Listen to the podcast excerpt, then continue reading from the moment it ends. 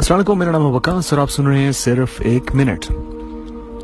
غصہ ایک ایسی کیفیت ہے جو کہ انسان کو اندر ہی اندر سے ختم کر دیتی ہے اور لوگوں کو بھی آپ سے دور کرتی ہے۔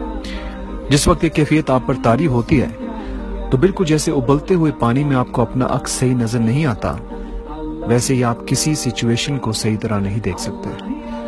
اور جب وہ ابلتا ہوا پانی یعنی کہ غصہ ٹھنڈا ہوتا ہے، تب تک وہ اپنا کام کر دیتا ہے۔ کیا ہم میں سے کوئی اپنے جسم میں کوئی ایسی چیز آنے دے گا جس سے ہمارے جسم کو نقصان ہو؟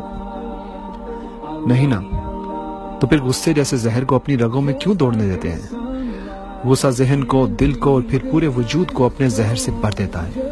اور جاتے جاتے کئی رشتے اپنے ساتھ لے جاتا ہے۔ اسی لیے تو نبی پاک صلی اللہ علیہ وسلم نے فرمایا کہ غصہ ہمیشہ حماقت سے شروع ہو کر ندامت پر ختم ہوتا ہے۔ اللہ حافظ۔